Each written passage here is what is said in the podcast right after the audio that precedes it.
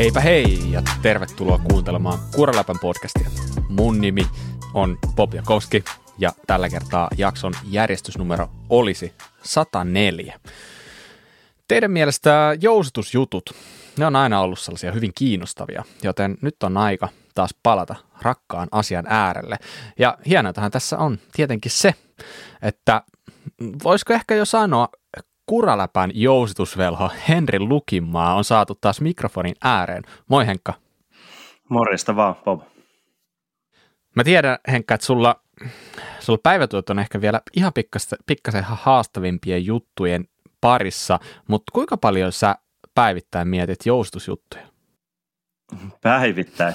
Kesällä Mietitkö varmaan. päivittäin? Kesällä varmaan enemmän. Talvella varmaan heitetään kaikki ajatukset pois. Tota, silloin kun on lähdössä ajamaan, silloin saattaa miettiä, että toimiiko kaikki. Ja mm. sitten kun on ajanut, niin miettii ehkä, että miten ne toimii. Ajon aikana saattaa miettiä, että tässä pitäisi olla jotain tällaista tai tollasta, mutta ei se kyllä ihan päivittäistä hommaa ole, vaikka mielenkiintoista onkin tuo tuunaaminen. No kai sulla on jotain WhatsApp-ryhmiä kuitenkin, jossa epätoivoiset harrastajat kyselee sulta vinkkejä vähän niin päivittäin. Joo, siellä on sellainen tietynlainen Swift-ryhmä, jossa yksi myötä mainitsematon Bob paikalla. mä en tiedä tuosta mitään, mutta hei, mitä, mitä muuten kuuluu Henkka? Uh, no tällä kertaa ei ihan niin hyvää. Tässä on nyt sairasteltu koronaa paraikaa ja kesä Aivan. on tullut päätökseensä ja, ja nasset on vietetty ja nyt on enää kuusi kuukautta sitten ajokauden alkuun, joten paremminkin voisi olla. Pakko tarttua tuohon sanaan nasset. Mikäs, mikäs nasse sitä juttu tämä oikein on? Avaapa no. Eh, itse asiassa toi linkki Nassesetään tällaiseen, en tiedä mistä nimi Nasset tulee, mutta tota, Laajavuoren kauden päätösjuhlat on vissiin 10-15 vuoden ajan tunnettu nimellä Nasset. Okei. Okay. No hei, ne on vietetty. Millaista siellä oli? Tuttuun tapaan superkivaa. Oli, oli paljon porukkaa paikalla. Taisi olla lipumyyntiä 155, että oli ihan niin kuin ennätyskovat oho, oho, oho. kauden päätöskemut ja tota, siellä oli endurojunnut paikalla ja on muuten kova taso. Huhhuh. Pikkumiehet sendaa ja mimmit. Joo, kyllä, kyllä. Ihan äly, älyttömiä ne on ne junnut ja siis mä en nähnyt kuin vaan niinku oikeasti Insta-välityksellä varmaan livenä kaikki näyttää vielä paljon siistimmältä ja hienommalta. No, mutta hei, toi tavallaan sitten tuli toi sun korona ihan hyvä sauma, eikä niin? Ei tullut Nassen kanssa päällekkäin. Joo, joo pitää paikkansa. Ja no niin, otetaan niin, kai se jossain kohtaa iskee kuitenkin, niin voi olla sitten myös nyt. No niin, nyt on ihan hyvä. Kato, syksyä kaikkea. Eikä, eikä kukaan syksyllä ei pyörää. Eipä kai, eipä kai. Instagram on täynnä postauksia hienoista maisemista auringonpaisteesta. Joo, pakko kyllä, pakko kyllä heti vääntää puukko haavassa ja sanoa, että mä olin itse asiassa eilen tuolla Kiuskalliolla ajamassa ja mm-hmm. aurinko paista, aivan kuivaa, ei niin kuin, ihan mielettömän siisti pito ja kaikkea ja ää, se oli Kiuskallion päätös tälle vuodelle.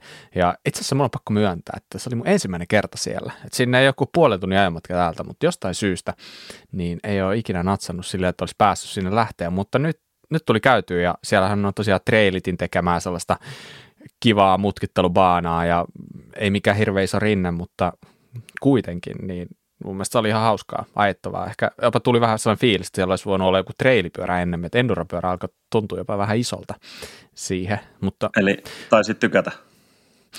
Itse asiassa joo, joo, tykkäsin, että sai ainakin paljon toistoja, ja se oli hyvä. Ja itse asiassa parasta melkein vielä se, että sen äh, hissipäivän jälkeen, niin siinä paikallisessa Jalasjärven kinossa näytettiin tuo Suomi DH-leffa, ja siis vielä ihan ilmaiseksi. Tämä koko lysti oli täysin ilmasta, että niin kuin pisteet siitä kiuskalliolle, että, että aika, aika lailla hemmoteltiin nyt kyllä. No, sellainen arvosta. tarkennus tähän, että tämä oli varmaan sulle ilmasta, ei esimerkiksi mulle, jos mä menisin sinne. kyllä se olisi ollut sullekin usko täällä. Mittalainen. Nyt niin. koronan piikkiin menee kyllä paljon. Ei, ei se ollutkaan sitäkään hyvin ajoitettu se sun korona. Ei, ei kyllä ole. kyllä, mutta joo. Sen verran tuosta vielä, että pyöriikö siellä hissi vai polkia ylös vai mikä on? Ää, siis hissi pyöri, ei pyöri enää. Se oli viimeinen kerta, kun pyöri. Mm-hmm. Et tota, ihan viikoittain siellä on ollut useampana päivänä viikossa koko kesän läpi, että siellä on ihan aktiivinen meininki. Noin hitto, pitääpä lähteä käymään ensi kesänä. Ensi kesänä nähdään siellä. Mutta mm-hmm. siis Suomi DH-leffa oli ja, no, erittäin siisti nähdä. Siitä ollaan paljon puhuttu ja mäkin olen siitä tehnyt jo useampaakin eri juttua. Ollaan kirjoitettu juttu, tehty jaksoa AP ja niin, niin, Joonaksen kanssa, niin nyt viimein kun pääsin näkemään, niin olihan se kyllä ihan makea ja ei sitä voi kuin suostella kaikille niin kuin oikeasti maastopyöräilystä kiinnostuneille. Se oli aika silmiä avaava kokemus ja sai, sai vähän niin kuin käsitystä siitä, että mistä, mistä tässä niin kuin Suomi, missä on niin kuin Suomi, vaikka tämä koko maastopyöräilyn juuret. Melkein vähän niin kuin sellainen fiilis tuli, vaikka totta kai siinä on se DH-kulma, mutta kuitenkin, niin jotenkin ehkä joskus, tiedätkö, niin kuin ammoisina aikoina, niin maastopyöräily oli yhtään samaa perhettä, että siellä ajettiin tiedätkö, XC ja DH ja vielä samoilla pyörillä tälleen, niin, niin, niin kyllä se, kyllä se koskettaa meitä kaikkia. Kannattaa käydä katsoa, jos vaan chanssi tulee. Onko muuten sulla tietoa, että mistä se voisi katsoa tai missä? No siis siitä, se, niitä ripottelee pikkuhiljaa, niitä näytöksiä, ja mä sanoisin melkein, että paras on se, että seuraa Instassa Joonasta, Vinnari Joonasta, muistaakseni J. Vinnari oli nimi. Se yleensä postaa sinne niin kuin johonkin omiin storeihin äänestä mukaan, kun tulee näytöksiä. Mutta niitä ei ole ihan hirveästi, mutta toivottavasti niitä tulee lisää ja etenkin niin ympäri Suomea. Että jos nyt oikein muistan, niin just siellä Jyväskylän seudulla ei taida olla vielä ollut mitään. En ole myös kuullut, että olisi ollut, mutta kiinnostaa kovasti ja on kuullut, että monista on käynyt kattelee ja niin, kiinnostaa. No niin, hyvä. Mut, joo, asiasta ihan kukkarukkuun. Tiedätkö, ajoin just äsken nurmikkoa pimeällä. Ootko ikinä koittanut sitä? En oo. En oo joo, kyllä voi sanoa, että, voi sanoa, että oli kyllä niin kuin, taas superhyvä idea lähteä tuonne leikkaa ruohoa kuudelta illalla pimeys yllätti. Saa nähdä, mitä aamulla kun herää, että miltä toi oikeasti toi piha näyttää, koska ei ollut mitään kärryä, mitä teki. Sä vaan työsit sitä se kun lihasmuistista sitä leikkuria sille, että ehkä tästä, ehkä tästä. Joo. niin tota, katsotaan huomenna aamulla, niin varmaan ihan kiva yllätys. Yllätti, yllätti tämä pomppu tästä Suomi-deohosta tuohon nurmille, nurmeleikkuuseen pimeällä, että onko tässä nyt joku juttu, mitä mä en hokaa. No ei siinä ole, mutta ainahan niin ruohonleikkuusta voi puhua. Se on vähän niin kuin säästä puhuisi. Ah, okay. Se pystyy, pystyy Mulla on vielä harjoiteltava näissä small talk Joo, kato kyllä. Mutta hei, nyt, nyt alkaa niin kuin lähteä aika pahastikin lapasesta, niin otetaan homma hanskaan. Ja meidän idea on tänään puhua joustuksen tuunaamisesta, mutta ei me tietenkään heti siihen hypätä, koska meillä on muutama fillari, mistä halutaan puhua, uusia fillareita, ja otetaan niihin nopeat tsekkaukset. Ja niistä ensimmäinen on oikeastaan sellainen aika odotettukin, ainakin omissa kirjoissa. Mä tiesin, että tällä on jossain vaiheessa tulossa, ja tiesin, että jotain outoa sieltä on tulossa, jotain vähän erikoista, ja nyt se tuli ulos. Eli Ibis Oso, sähköpyörä. Eli Ibikseltä, no ensimmäinen sähköpyörä ikinä. Nyt on taas yksi pyörämerkki vähemmän siinä listassa, joilla ei ole sähköpyörää. Tuleeko muuten mieleen, Henkka, sulle yhtään valmistajana, jolla ei ole sähköpyörää? No ei kyllä, ei kyllä. Ainakin nämä isoimmat, suurimmat, tunnetuimmat, niin kyllä taitaa kaikilla olla sähkö. Niin, siellä on jotain tällaisia niin kuin just vähän pienempiä, joilta se puuttuu. Mm. Tiedätkö se just joku Forbidden tai joku tällaiset. Intense. Niin, on silläkin. Daisy. Mm. Ah, ja. totta kai. Ky- Onpa sopiva se, nimi. Niin, niin totta, mutta sekin on, siitä on jonkin aikaa, kun se on tullut, että mäkin yksi kerta vähän niin kuin unohdin jo, että sellainen on olemassa. Mm. Mutta siis, no, tässä huomaa, niitä on oikeastaan aika vähän. Ja Ibiza on ollut aina se, mitä on voinut lyödä tähän kysymykseen vastaukseksi, mutta ei voi enää. Eli nyt sieltä tuli Oso ulos ja Oso olikin oikeasti aika erikoisen näköinen pyörä. Mitä, mitä oot mieltä nyt, kun oot päässyt hetken makustelemaan tuota ulkonäköä? No se kyllä todellakin on erikoisen näköinen. Aika harvoissa pyörissä näkyy mitään tuollaista epäsymmetristä rungossa nykyään. Kyllähän niitä toki on ja on ollut äh, Spessulla, demo oli jossain vaiheessa epäsymmetrinen ja Kyllä. Tälle, mutta mm, en, en oikein tiedä. Vähän Sä vaikutat vähän siltä, että sä et oikein niin kuin innostunut. No siis silleen piti pysähtyä katsoa, että onko tässä niin kuin järjen hiventä tehdä asioita tolleen. Että en mä oikein osaa muodostaa mielipidettä, että onko toi hirveän näköinen vai onko toi ihan siisti. Et ei ole ihan tottunut silmä tuommoiseen näkymään. Se on kyllä ihan totta. Ja mä jonkin verran lueskelin ja katsoin videoita tämän niin kuin äh, syntyprosessin takaa, niin mä sain sellaisen käsityksen, että siinä oikeasti haluttiin vaan tehdä jotain erilaista. Että valittiin niin sanotusti sellainen äh, luukki sille pyörälle, että jengi ei, että, että niitä ei tavallaan niin kuin, niitä ei kiinnosta se, että vihaako vai rakastaako jengi sitä, vaan se, että se on niin kuin jotenkin sellainen huomiota herättävä. Aika kuulostaa äkkiseltään musta aika rohkealta lähestymistavalta. Mutta se voi toisaalta olla se, millä, mitä tarvii tehdä niin kuin nykyisillä markkinoilla, koska tarjonta on tosi paljon. On, on paljon samannäköisiä pyöriä ja sähköpyöriä niin. on paljon, ehkä niin. enemmän sähkö, samannäköisiä kuin luomuja, niin voi olla siinä mielessä ihan hyvä veto ja onhan toi Ibis vähän outo lintu. Niin, No sä oot kyllä itse asiassa oikeassa, että tuossa on, tossa on tavallaan ihan pointtia, kun koko ajan puhutaan, että pyörät on niin kuin enemmän enemmän samanlaisia, ei niitä niin kuin erota, erota toisistaan, niin tämä, tämä kyllä tavallaan niin kuin siinä mielessä ainakin erottuu edukseen, jos näin voi sanoa. Mutta siis kyseessä on siis 170 edestä, 155 takaa joustava sähköpyörä, joka on varustettu Possin tällä Performance Line CX moottorilla. Pyörä on 29 lähtökohtaisesti, mutta pienimmät koot, eli S ja M, on sitten mulletteja. Mm, Tämä on, jos, jos tietää IPistä, niin heillä on tällainen pyörämalli kuin Ripmo. Se on tavallaan niin kuin pisin joustoltaan, mikä heillä on. Se ei ole mikään hirveän pitkä edes, mutta kuitenkin niin tämä idea oli vähän niin kuin tehdä sellainen niin kuin e-ripmo, eli sähkö, sähköinen versio siitä, mutta on pistetty vähän enemmän joustoa, koska no, musta tuntuu, että se prosessi aikana niin kuin hoksas, että vaan pitää olla vähän enemmän joustoa kuin mitä tavallisessa pyörässä. Mitä sä oot mieltä? Mm, pitäisi päästä ajaa ja kokeilee. Ja mm. sähköpyörällä ei vielä ainakaan ole tullut ihan hirveästi ajettua, niin en oikein osaa ottaa kantaa. Mutta voisin kuvitella just, että joku hardtail-tyyppinen sähkö olisi aika, aikamoinen peli ajaa tuolla maastossa. Mm. Kuulostaa kyllä aika hurjalta. Sellainen. Kyllähän niitä on, mutta ei ole paljon porukalla näkynyt. Niin, se on kyllä ihan totta. E, niistä ei taida olla tällaisia, niin kuin, tiedätkö, kun nyt on tällaisia hardcore hardtail-pyöriä, niin ei ole Juu. oikeastaan niin kuin hardcore hardtail e-bikeja. Mitenköhän, mitenköhän tämä Suomi Enduro voisi ottaa tämä homma haltuun, jos siellä olisi sellainen hardcore äh, sähköbikers. HT vielä siihen kylkeen. Äh, no, heitetäänpä ajatus ilmoille. Vähän veikkaan, että tota, niin, niin, ei ehkä nyt ihan vielä niin kuin ampase täyteen lentoa tuo ajatus, mutta ehkä ties vaikka joku päivä.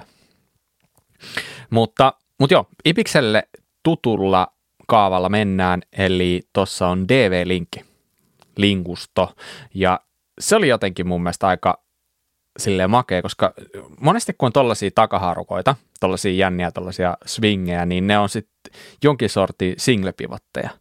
Niin se, että tohon nippuun oli tungettu vielä tollainen äh, niin moninivel-ratkaisu, DV-linkki, niin se jotenkin kiinnitti mun huomioon että sitä rupesi katsoa, että hetkinen, että nyt on muuten pieneen tilaan saatu niin kuin, linkusta värkättyä. Mm.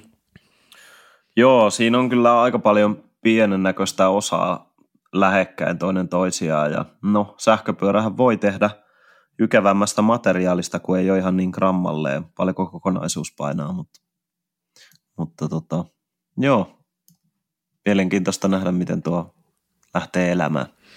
Mutta hei, se mikä tuossa oli myös musta e, poikkeuksellista, oli se, että siinä oli integroidut valot jo valmiiksi. Ja kuitenkin puhutaan tuollaisesta oikeasti ää, niin kuin enduro-sähköpyörästä, ei mistään niin kuin kaupunkipyörästä. Niin mitä mieltä? Onkohan toi joku sellainen juttu, että ei haluta tehdä näitä, näistä heti niin kuin moottoripyöriä, vaikka onhan sähköpyörä on moottoripyörä? Mutta et Niin. ei, ei ole ko- kohta pitkääkään, kun pitää olla rekisterikilpi ja pitää käyttää katsastuksessa ja siitähän toi menee ihan hullutteluksi. Sitten sille ei enää saa ajaa metsässä.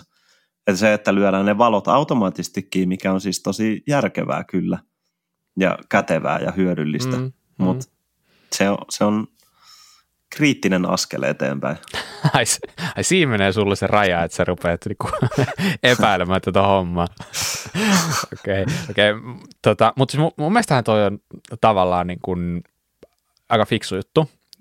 Et, ja siis tuossa on vielä lupinen ne valot, eli ne ei ole mitään markettivaloja, että saat oikeasti laadukkaat valot, ei mitään supertehokkaita, olisiko ollut joku 900 lumenee se etuvalo ja tälleen, mutta pointti kuitenkin se, että sulla on joka tapauksessa se iso akku siinä pyörässä, jossa on virtaa ihan sikana ja sitten muutama tällainen tuikku, niin ne ei vaikuta siihen akun kestoon varmaan niin kuin millään sorttia. Se on niin pieni virrankulutus verrattuna sit siihen niin kuin itse, Mm, itse kyllä.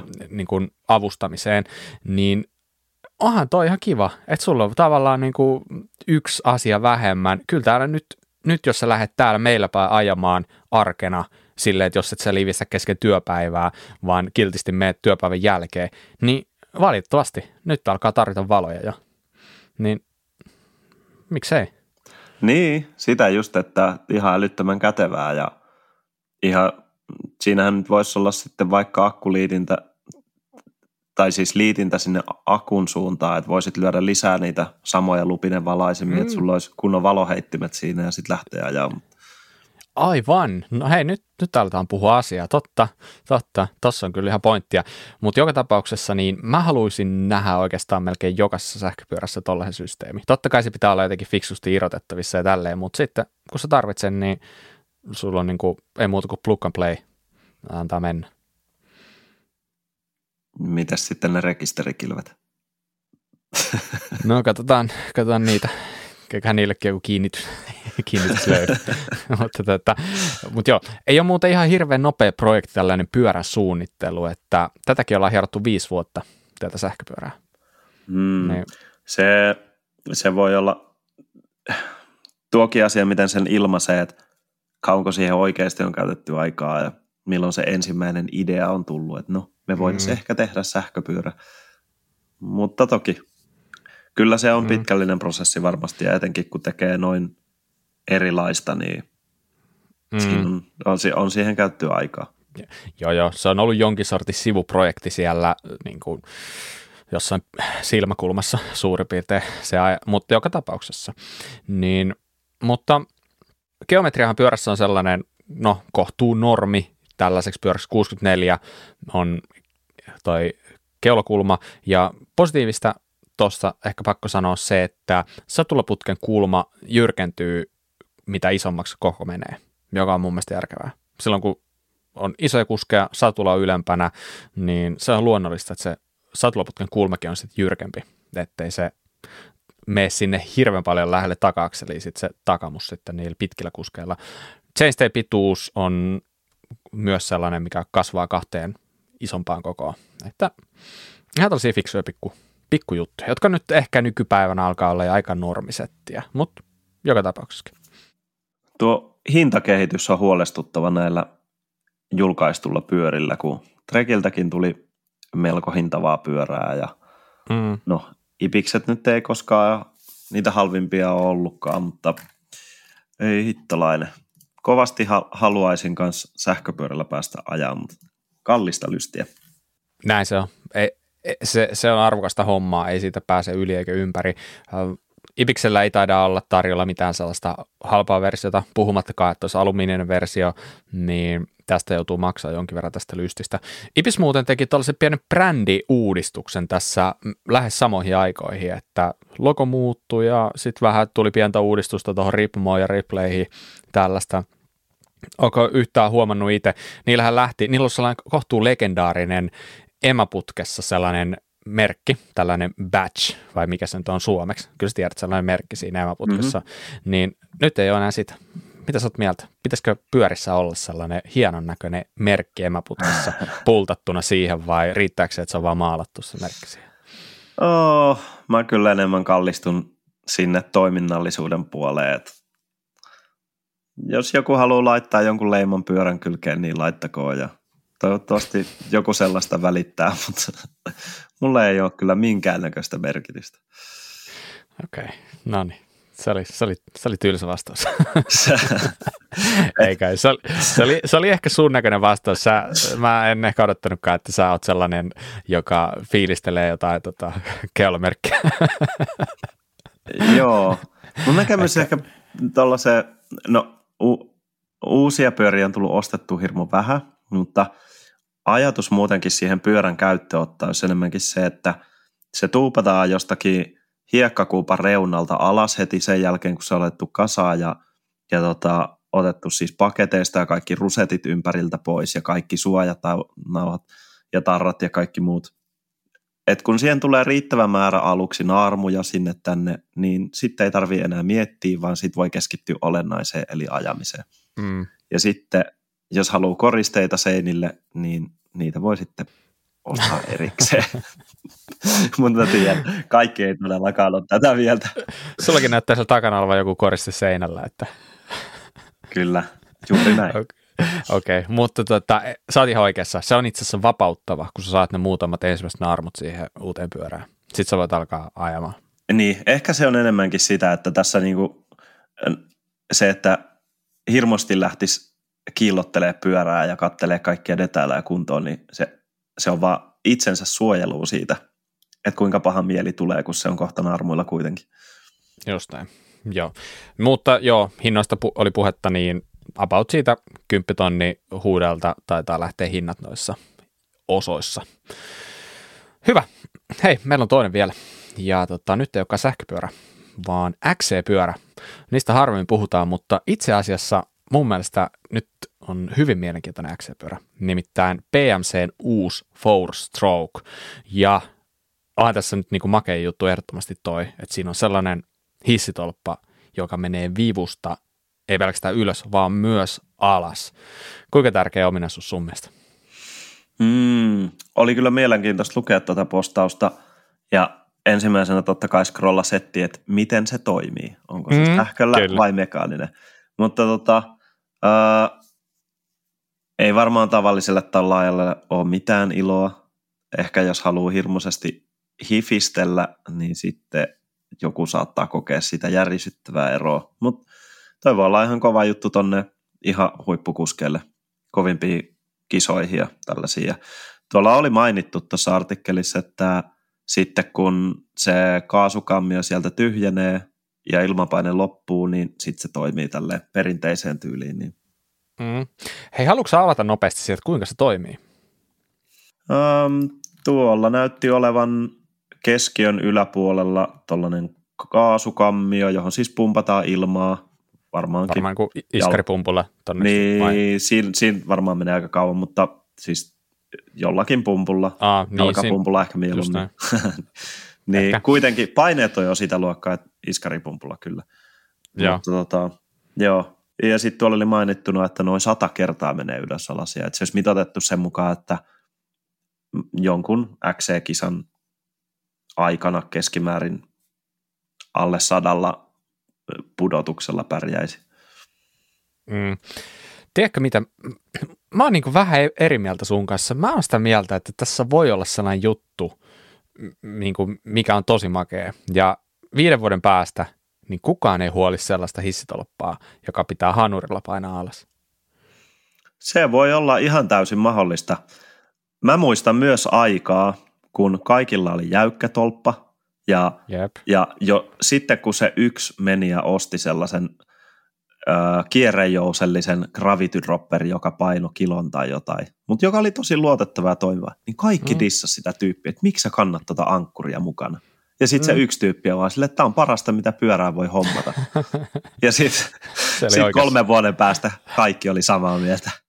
Niin, ehkä, ehkä en nyt sano, että toi on nyt vielä ihan lop, lopullisesti se versio, mihinkä kaikki rakastuu, mutta onhan se, onhan se niin kuin siisti ajatus. Että kyllä se on aina vähän sellainen ylimääräinen liike, kun sä hanurilla sen lasket. Ja okei, okay, ei se nyt niin kuin mahdoton asia ole, mutta jos se on ylimääräinen, niin sitten se on ylimääräinen ja sä mielellään pääset siitä liikkeestä eroon, että et, katsotaan, katsotaan viiden vuoden päästä, palataan tähän aiheeseen silloin, mutta joka tapauksessa toi PMCssä sellainen nyt on ja mun mielestä se on makeata. Joku tekee jotain uutta. Sitä ei tapahdu ihan joka päivä nykyään enää. Joo, se on ihan totta, että koko aika tulee vähemmän ja vähemmän niin kuin oikeita aitoja uutuuksia. Niin, niin mm. On siinä mielessä positiivista nähdä näitä muutoksia. Kyllä. Ja tota, Four Strokea, sitähän oli itse asiassa niin kuin kolme eri versiota, mutta näin lähtökohtaisesti niin siitä oli Four Stroke ja sitten Four Stroke LT, ja LT oli sitten 120 millisillä joustoilla, kun taas sitten normiversio sitten sillä 100 millisillä joustoilla. Ja ehkä vähän poikkeava tämä pyörä on niin kuin siinä mielessä tuolla XC-maailmassa, että siellä on aika paljon nyt tällaisia niin kuin FlexStay single pivot pyöriä, ja ihan vaan sen takia, koska ne on aika kevyitä, ne on helppo tehdä kevyiksi, mutta taas sitten tämä PMC luottaa edelleenkin tällaiseen niin kuin dual ratkaisuun, joka on vähän painavampi, mutta no, väitetään, että olisi ehkä niin kuin poljettavampi. Onko sulla jotain ajatusta, mielipidettä tuohon? Mm, joo, kyllä mä oon ihan täysin BMC kannalla tosta, mutta siinä voisi olla tällaisia asioita, että keskimäärin ne, joille ne pyörät myydään, niin ne ei hyödy niistä – Mm. Tai pikemminkin niinpä, että keskimäärin grammaviilaajat on se kunta, joka ostaa tuon tyyppisiä pyöriä. Mutta sitten tämä pyörä on selkeästikin tehty enemmän sinne kilpailemiseen ja sitten yrittää muutenkin olla erilainen, vähän niin kuin tuo Ibis. Mm. Että se mm. Tuossakin postauksessa Pinkbikeissa mainitaan, että se painaa enemmän, mutta et he ei näe, että se olisi niin paha juttu. Ja itse asiassa onhan noin XC-kisat mennyt aika paljon teknisesti haastavemmaksi. Siellä on ihan teknisen näköistä stunttia ja kovan luokan kuskit kaatuu niissä alamäkiosuuksissa. Niin se myös tarkoittaa sitä, että ne pyörät varmaan alkaa elää siihen suuntaan, että niillä pystyy helpommin ajaa alamäkeen. Ja että se grammaviilailu ei ole enää niin suuressa roolissa. Niin, voisiko jopa sanoa, että kisoja ratkotaan niissä alamäissä enemmän kuin ylämäissä melkein nykyään. No en, mm. en tiedä, voi olla vähän, vähän rajusti sanottu, mutta joka tapauksessa alamäkien merkitys on tosi iso siellä. Mutta tota, mitä sä oot mieltä tuosta geometriasta? Otetaan vaikka L-koko tarkkailuun tässä ja valitaan vaikka se kisamalli 100 millin joustava, niin siellä ohjaanputken kulma 66,5, riitsi 477. Mitä, mitä sä sanot noista? Niin kuin XC-pyörässä. Niin, no mulla nyt ei ihan noin raivokasta XC-pyörää koskaan ollutkaan, en sille osaa sanoa, mutta kyllä siinä joku suuri ilo on oltava noissa oikein jyrkissä kulmissa. No, toisaalta onhan noikin loiventunut XC-pyörät, että toi ei ole esimerkiksi 69 toi keulakulma. Just näin, just näin, niin kuin se oli vielä joitain vuosia takaa. Joo, kyllä. Reachi on tullut ihan reilusti lisää ja ohjainkannattimet on lyhentynyt, niin kuin näissäkin mm. taitaa olla 50 millinen. Että nämä ehkä menee enemmän tuollaiseen downcountry-pyörään geometrioiden mm. puolesta. Niin, mutta ne on kuitenkin täysin XC-kisapyöriä, että et onko se XC-kisapyörä niin kuin alkanut muuttua vähän niin kuin siihen suuntaan, mitä pari vuotta sitten ajateltiin, että nämä legendaiset downcountry-pyörät on, niin XC-pyörät on mun mielestä vähän niin kuin valunut siihen kategoriaan nyt sitten kuitenkin. Mm. Joo, ja totta kai se, että millaisia ratoja tuolla korkeimmalla tasolla ajetaan, niin sen mukaan ne pyörätkin tulee kehittymään.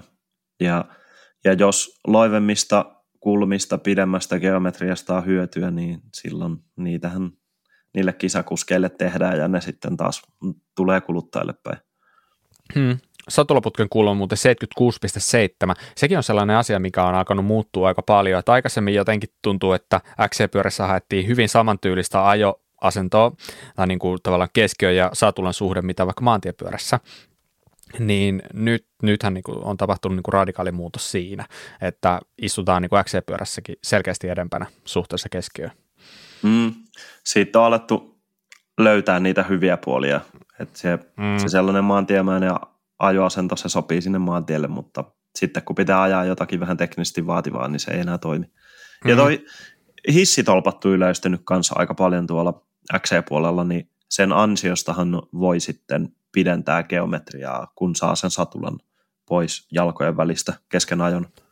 Totta. Tätäkään pyörää ei edes, mä tiedä, onko tätä edes saatavilla ilman hissitolppaa enää, että tavallaan niin kuin tosi, tosi niin kuin vakio alkaa mm. olla jo myös, myös XC-pyöristä. Mun mielestä siis tämä on siis tosi mielenkiintoisen oloinen pyörä, ja siis munkin kumminkin se tausta on silleen, että mä en ole, mä en ole vuosiin edes kattonut XC-pyöriin päin, joskus ajoin sitä enemmän ja silloin ne oli se, mistä niinku, tai muusta ei tiennytkään mitään, mutta nyt niistä on vierautunut tosi pahasti, niin nyt kun on alkanut taas silleen vähän sivusilmällä vilkuilla, että et tavallaan olisi hauska jotain lyhytjoustosta ja tälleen, niin, niin, niin itse asiassa vaikka nyt kuvitellaan toi vaikka tuo 100 millinen, jousto kuulostaa ihan hirveältä, noin lyhyet joustot, mutta tuo geometria ja toi pyörä näyttää siltä, että, että toihan voisi olla ihan makea ajaa, vai mitä sä oot mieltä?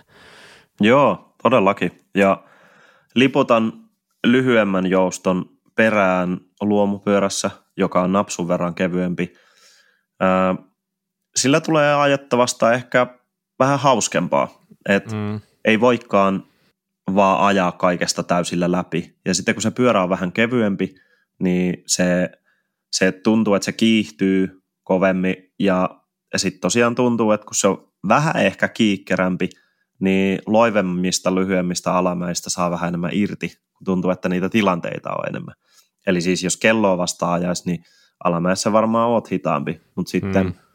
pidemmillä traililenkeillä, XC-lenkeillä on, se tuntuu, että se pyörä etenee mukavemmin ja pumppaamista on enemmän hyötyä, niin sitten tulee jotenkin enemmän sisältöä siihen ajamiseen.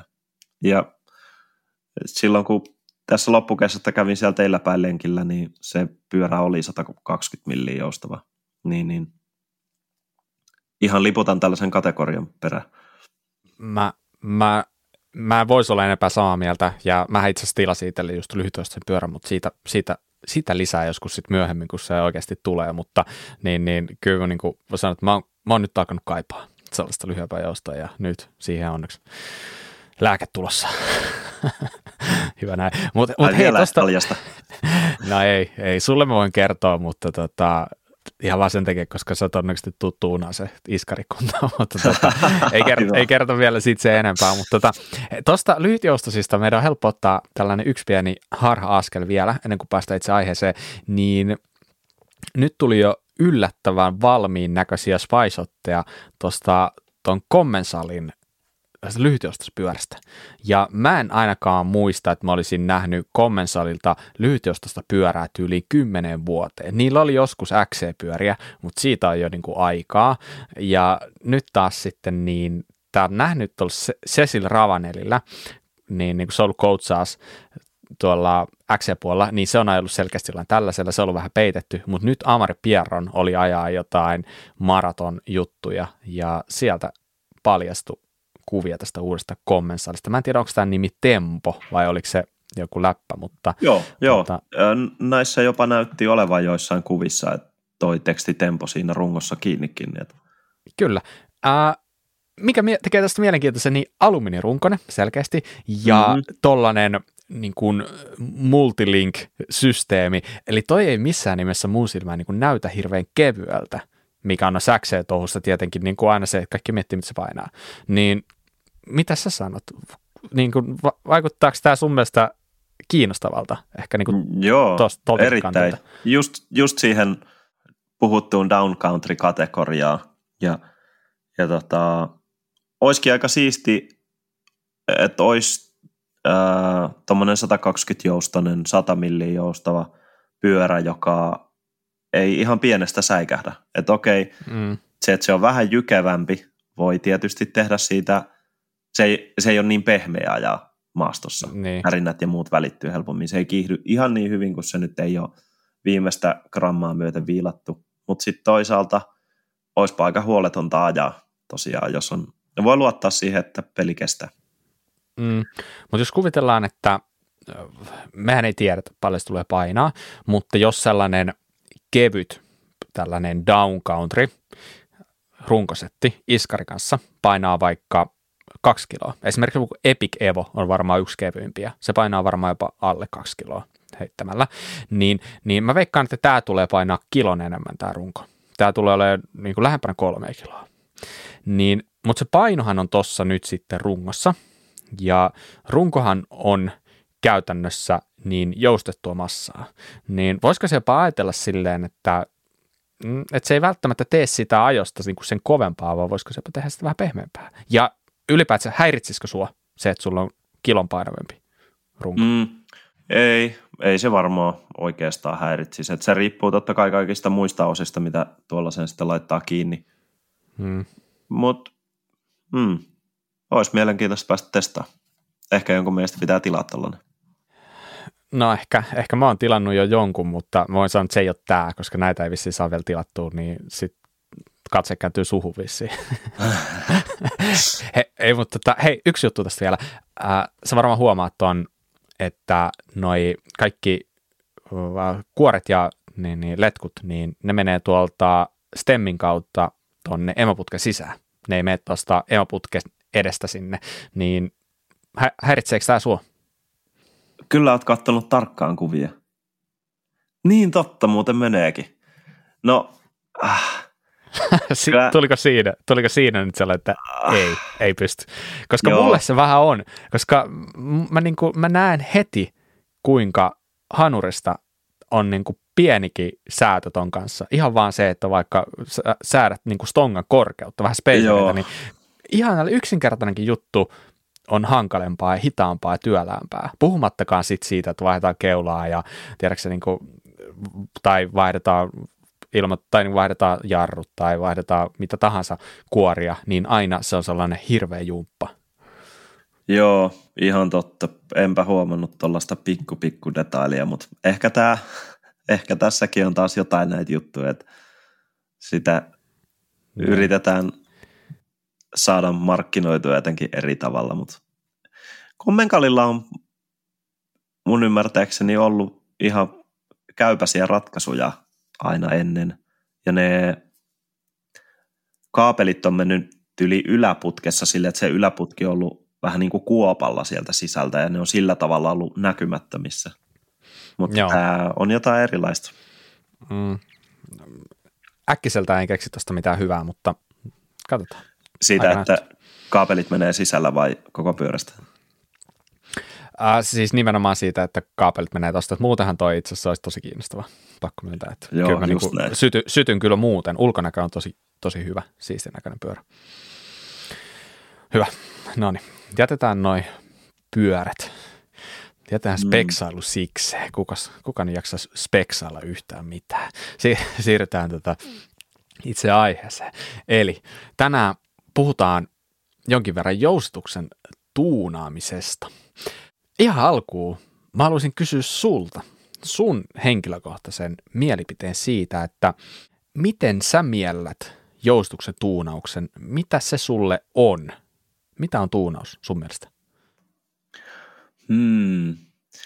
Kyllä se mun mielestä on ihan kaikkea mahdollista, mitä liittyy siihen keulaan ja iskariin, niiden säätöihin, niiden minkä tahansa jutun muuttamiseen kummassa tahansa noista osista, niin se on sitten tuunausta. Eli se on sulle tällainen aika laaja käsite. Joo, kyllä. Et, et, totta kai ilmanpainetta voi muuttaa kuka vaan. Hiljalle on tullut tokeneita. Sitten, että sä kääntelet sieltä niitä klikkereitä, säätöjä. Mutta mm päivittäin, kun meet ajamaan ja tunnustelet päivän lämpötilan mukaan, että mikä se rebound-nopeus siellä on, niin ei se nyt kyllä toisaalta ihan vielä tuunaukselta tunnu, kun sitä reboundia mm. kääntää. Mutta.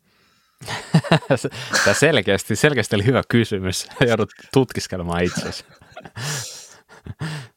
mutta tota, mm, mä jotenkin miellän tuunauksen ehkä pikkasen vielä pidemmälle, koska Varmaan mä olettaisin, ja ehkä jopa vähän tiedänkin, että jos vaikka miettii näitä joustustuotteita, mitä meillä on pyörissä, niin ne on aina suunniteltu jollekin oletusarvoisesti keskimääräiselle kuskille. joka painaa jonkin verran, joka ajaa jotain tiettyä vauhtia, joka, ja niin edelleen.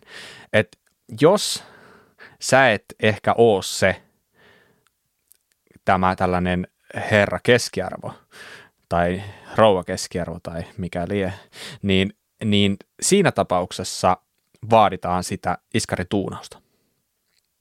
Meneekö tämä ihan metsään? Joo, joo, ihan oikeasta jutuista puhut ja tässä oli hetki aikaa miettiä, että tuota, niin ehkä se on enemmänkin säätämistä silloin, kun väännetään niitä klikkereitä mm. ja sitten lisäilee painetta tai vaihtaa tokeneita. Tokenit liippaa jo sitä tuunaamista, mutta kyllä. No joo, se alkaa olla siinä. Mutta joo, joo, nyt mm. mä oon ihan samaa mieltä. Että silloin ehkä puhutaan keula säätämisestä ja sitten säätämisestä, sanotaanko, että jos et sä jostain syystä sillä säätämisellä, säätämisellä saa sitä hommaa maaliin, niin sitten siirrytään tuunaamisen puolelle. Ja se yleensä ehkä tarkoittaa sitä, että sun pitää mennä vähän pintaa syömälle. Näin Joo, se kyllä. itse näkisi. Ja tämä varmaan kaikki perustuu siihen, että, että keulat, etenkin keulat, ja varmaan aika monet iskaritkin, ne on kuitenkin aika lailla massatuotantoa. Ja tästä syystä niin, niin, niin no, voit kuvitella, meitä on aika paljon erilaisia tässä maailmassa. Et ei ole kahta samanlaista, jos näin voi sanoa. Niin, niin, niin si, siinä mielessä niin se on jopa itse asiassa alkaa kuulostaa ihan fiksulta ajatukselta, että niin, että se on varmaan ihan normia, että, että niitä ehkä joutuu tuunaamaan. Totta kai, niissä on säätöalueet, mutta niin, riittääkö ne säätöalueet kaikille? Niin, siinä se varmaan onkin, että on monenlaisia keuloja monelta eri valmistajalta, öö, monenlaisia iskareita monelta eri valmistajalta, ja sitten on vielä erilaisia runkoja, erikokoisia kuskeja, jotka ajaa erilaista maastoa ja haluaa vielä, että pyörä tuntuu joltakin.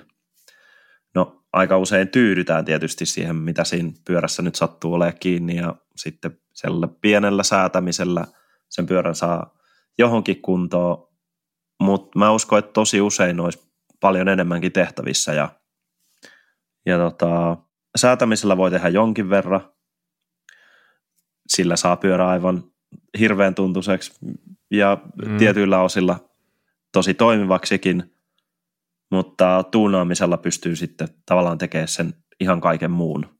Pystyy muuttaa ihan totaalisti sen tuntuman, mikä on, kun ajaa vaikka alamäkeä tai ylämäkeä. Mm. Tai mm. pystyy tekemään melkein mitä vaan tietyissä rajoissa. Mutta jotta on mahdollista tuunata se pyörä oikeanlaiseksi, niin pitäisi totta kai myös tietää, että mitä haluaa. Toi on muista kaikista pahin. No niin, mä olin just tulossa tähän, että yleensä se on se kaikista pahin. Niin. Tiedä, mu, mu, mu, niinku, musta tuntuu, että moni ei ole tavallaan välttämättä super tyytyväinen siihen omaan setuppiinsa, mutta ne ei välttämättä osaa sanoa, että missä mättää. Eikö niin? Tai siis mä, mulla on ainakin sellaisia tilanteita. Joo, joo, joo, se on juurikin näin, että mm, ennen kuin alkaa tekemään mitään, niin pitää tosi paljon keskustella siitä, että mikä on nyt se asia, mitä pitäisi muuttaa ja että pystyykö se muuttaa jollain helpommalla tavalla tai onko se oikeastaan joku ajoon liittyvä asia tai johonkin muuhun komponenttiin liittyvä asia, koska pyörässä on muun muassa renkaat vaikuttaa tosi paljon ja mm. siihen, se linkusta vaikuttaa tosi paljon ja sitten kaikilla tällaisilla tangon korkeuteen liittyvillä asioilla, rengaspaineilla voi tehdä myös tosi paljon, mutta totta kai siellä on sitten ne iskarien ominaisuudet aina mukana. Mulla tulee niin sellainen fiilis, että, että jos sä haluaisit tai jos sä olisit tyyppi, joka tuunaa iskareita, niin sun pitää olla jonkin sorti psykologio itsessä, että sä pystyt jotenkin niin kuin lukea sitä tyyppiä, tiedätkö, että mitä se oikeasti haluaa. Ja tiedätkö, niin kuin löytää ne oikeat kysymykset siihen, koska siis on vaan sellaisia ihmisiä, jotka on varmaan super hyviä jotenkin huomaamaan eroja niin alustassa, kun ne ajaa. Ja sitten on sellaisia varmaan suuri osa, jotka ei ole niin hyviä. Joo, no tuo on yksi.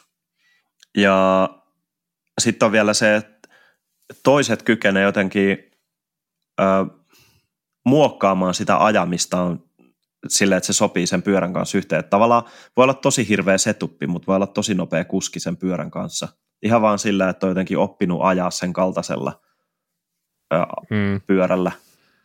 Ja sitten taas voi olla, että ehkä itseni kaltaisia, että jos pyörä ei tunnu, että kaikki toimii just, niin saattaa mennä jopa, jopa vähän ajofiilikset siitä. Sitten pitää heti lähteä muuttamaan jotain. Vaikka voi olla oikeasti järkevintä, että ei olisi muuttanut mitään, että kyse oli vaan huonosta päivästä. Joo, joo, mä, mä ymmärrän tuon tuskan, toi on, toi on piinallista. Mutta mitä sä sanoisit? Mm, näin niin kuin yleisesti ottaen, niin kuinka moni oikeasti voisi hyötyä siitä tuunauksesta? Kuinka monelle se oikeasti voisi olla tarpeellista? Mm, kyllä mä uskon, että mitä enemmän käytät sen pyörän kanssa aikaa, sitä suurempi hyöty siitä olisi. Ja, mm.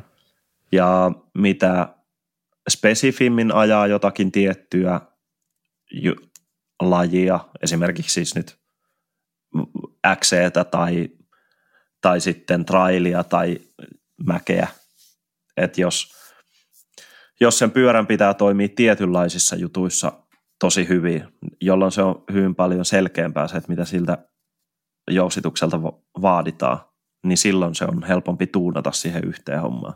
Mm. Sen sijaan ehkä kaikista vaikein juttu on se, että jos sulla on yksi pyörä, jonka pitää toimia kaikkialla, vaikka se ei oikeasti pitäisikään paikkaansa, että sen pitää toimia kaikkialla. Niin. Mutta jos on sellainen fiilis, niin ei, ei se ole ihan mahdollista, että saa yhden täydelliseksi kaikkialle. Sitten se on vaan niin iso kompromissi, että sitten oikeastaan se, se on vähän niin kuin on, mitä se on. Niin. se on sellainen filosofinen juttu ehkä enemmän. Niin, niin. Mutta siis sä sanoitkin tuossa jossain vaiheessa, että, että aika isojakin muutoksia pystyy tekemään, niin mitä sä tuolla niin käytännössä tarkoitat? Jos kuvitellaan, että sulla on, mä otan tällaisen huono esimerkki, sulla on sellainen joku pyörä, joka sun mielestä esimerkiksi ei ole hirveän poljettava, tai sillä lailla ei ole poljettava, että se ei tunnu hirveän tehokkaalta, esimerkiksi, niin kuin trailillä tälleen. Se voi olla vaikka aika pitkäystäinen pyörä, jos tuntuu, että ei tämä ei, ei tämä vaan niin kuin ole tehokas polkee, niin voisiko tuunaus olla apu tuolle? Pystyykö tuunauksella vaikuttaa tuollaisiin asioihin? Joo, todellakin pystyy. Öö, jos haluaa ajaa pitkäjoustosella pyörällä just traililla, ja se on se pääosin, mitä tekee, oli se syy siihen mikä vaan, niin sitä, siihen iskariin voidaan lisätä paljon enemmän vaimennusta kuin mitä stokkina on tehtaalta iskarissa keulassa ja sitä kautta saada paljon lisää tehokkuutta siihen pyörään.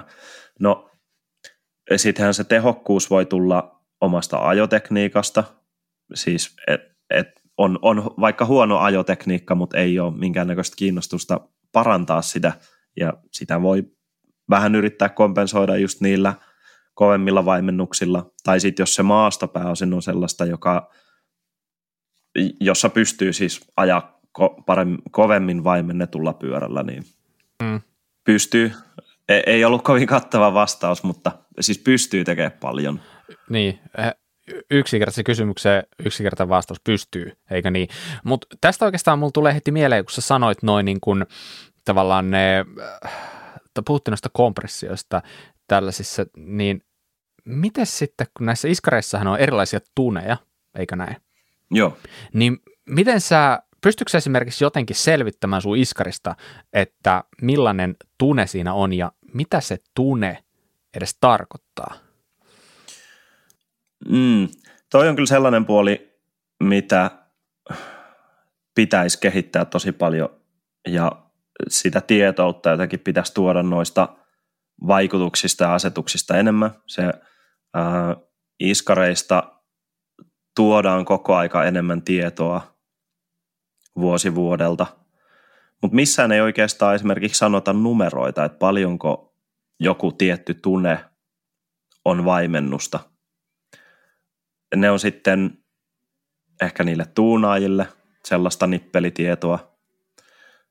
Mutta tuon tilanteen tekee hankalaksi vähän se, kun on erilaisia linkustoja hmm. pyörissä, niin ne – kuormittaa sitä iskaria eri tavoin ja sitten siitä tulee aikamoista kertolaskua, sit, jos niistä annettaisiin niitä numeroita. Mutta toisaalta nyt niitä ei oikein voi vertailla millään tapaa. Mm.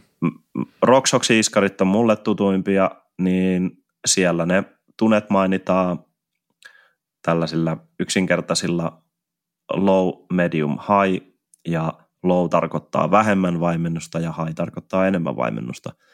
Ja ne samat lukemat on annettu sekä puristukselle, eli kompressiolle, tai sitten reboundille, paluuvaimennukselle. Eli toisin sä ehkä pystyt rokkariiskarista löytää sen kirjaimen mahdollisesti sun sieltä iskarin kyljestä, eikö näin? Joo, kyllä, ja kysymyshän taisi olla sellainen, että mistä sen löytää yleisesti, niin Foxilla taas sitten on tällainen nelimerkkinen yhdistelmä, jonka voi laittaa Foxin sivuilla olevaan tällaiseen hakuun. Kyllä. Ja se sitten antaa sieltä ne kaikki tarkimmat tiedot siitä iskarista ja yleensä niistä pystyy, niistä äh, koodeista sitten selvittelee myös mikä, mikä tunne siellä on iskarissa tai keulossa.